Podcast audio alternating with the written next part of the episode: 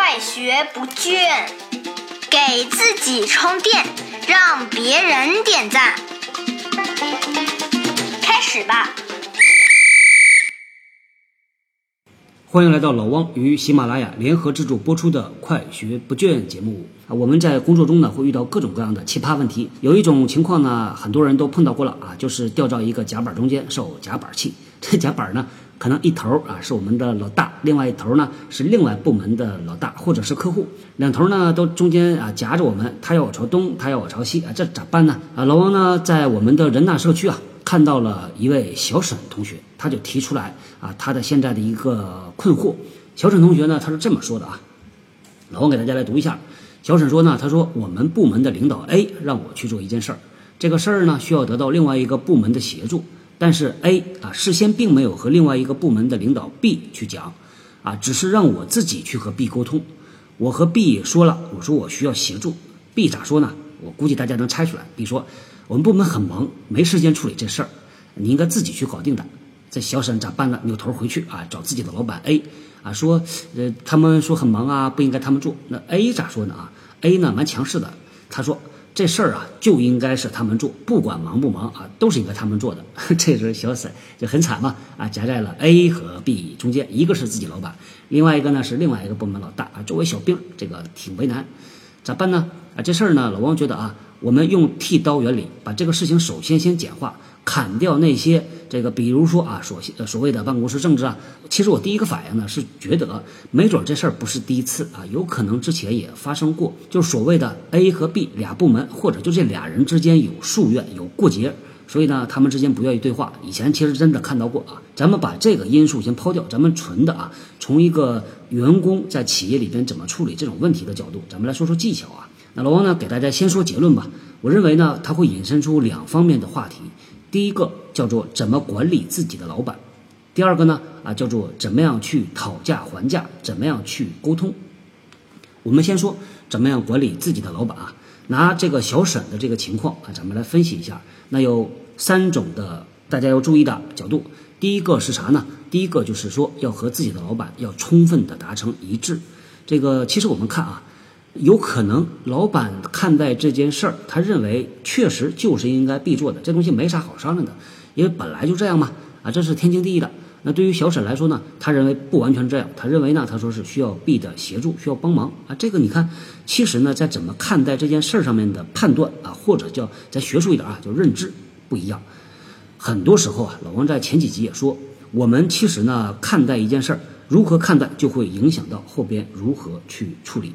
所以呢，咱回到源头上，最好啊，就是小沈和老板坐下来，理解一下老板他的意图是啥，他他为什么他觉得这事儿一定是这个 B 部门天经地义就应该是他们做的呢？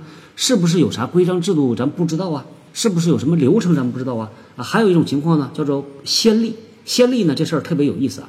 在一个企业里，经常呢碰到没有制度、没有规范啊，但是呢以前就是这么做的，哎，这就好办。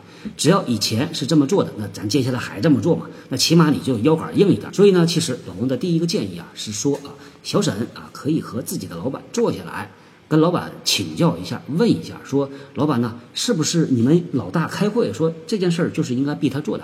但是呢，B 因为他没有参加，他不知道啊。或者是说，老板是不是之前呢？您在哪个地方看到过惯例啊？以前是处理过啊？我因为可能不知道，所以你来教一下我。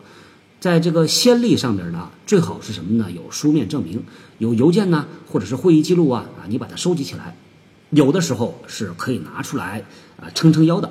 那这是第一点，要和老板充分的达成一致，你要充分的理解到底老板为啥这样想。如果俩人思想统一了，这时候就好办一点儿。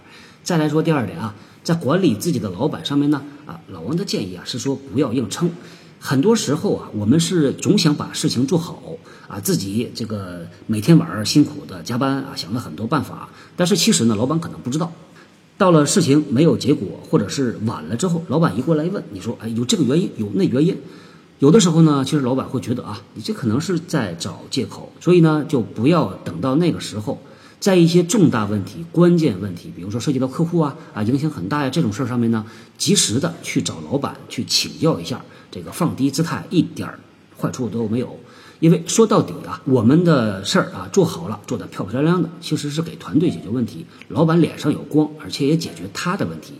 我们作为下属啊，有的时候啊不要硬撑，要放低姿态啊，这是我们说的这个第二个角度。好，咱们再来说啊，第三个角度，第三个呢就是不要带着问题去找老板，而是要带着啥呢？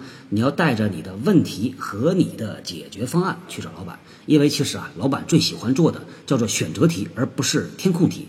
你说你带着一个问题到那儿去，老板一看，哎，这个你打算咋做呢？你说我不知道，老板你教我。第一次没问题，第二次也没问题，每次都这样，老板就会觉得，这个员工啊，他解决问题能力、办事能力不强，那就有问题了。啊，所以呢，最好是这样。你说，哎，老板，我看到一个问题，那我这边啊有三个办法，哈，第一个、第二个、第三个。这老板这就很爽嘛，他说第一个不错，那你去做去。或者呢，他看到这里头呢，可能第一个有点问题啊，稍微改一改就可以。这呢，他是愿意来指导一下的。所以其实啊，最好是让老板省心啊，省心的办法呢，就是你带着解决方案去嘛。这个啊，是老王以前屡试不爽的一个办法啊。好，那这是我们说管理老板的三个途径。小沈呢，其实可以尝试着做一下这三个途径里面的任何一个办法。好，那咱们再说啊，由这件事儿引发出来的第二个问题，就是我们在和别的部门沟通的时候，当没有一个明确的流程啊、制度啊，说这个事儿要谁来做，那咋办呢？如果你硬邦邦的就要求人家去做的话，他估计啊肯定是不买账的啊，除非是你比他级别高很多，那有可能啊，但是大部分时候呢，咱还得靠我们的叫做软性技巧。这个软性技巧啊，就是你可以这样啊，你可以把这件事儿呢，你把它切割成三个部分啊，不要一次性的说你全给我做完，你可以说先做一部分啊，剩下的一部分呢啊，咱慢慢来，或者是说呢，把自己都搭进去，说啊这个事儿呢啊，我知道你们很忙啊，我和你一起来做。那这是在事情上面，我们不要一股脑儿的就丢过去，而是把它切切片儿啊。第二个呢啊，角度啊，就是说这个时间，时间呢，咱不用说这个一定要这个时间，而是说。有一个叫心花怒放的时间，如果啊您能在这个时间给我做完啊，我就心花怒放啊，求之不得啊，叩拜。那或者呢，就是啊，如果可能，能不能啊帮个忙啊？到这个时间，其实这是一个商量讨论的口气。大家周末的时候没事儿啊，和我们的老爸老妈，咱们去一趟这个菜市场，就观察一下我们老妈是怎么去跟人讨价还价的。这个技巧啊。一定是千锤百炼，一定是很厉害。同样在企业里边呢，我们也可以用这种类似的讨价还价的技巧啊。其实老王刚才说的就是一个讨价还价。那还有一个，咱们注意这个叫做方式方法。老王一直觉得在企业里边呢，嘴巴甜一点不吃亏啊。老王之前呢就经常用这个调调啊，就是说这事儿啊一定要帮忙，哪怕是规定了就是他们部门做的，这个起码在沟通的态度、讲话的方式上。也要稍微的放低姿态，要甜一点儿啊！老王经常呃摆出来的这个忽悠的手段啊，就是一起吃个饭呢，啊喝个咖啡，一定要请你吃饭啊！这个帮了很大的忙啊。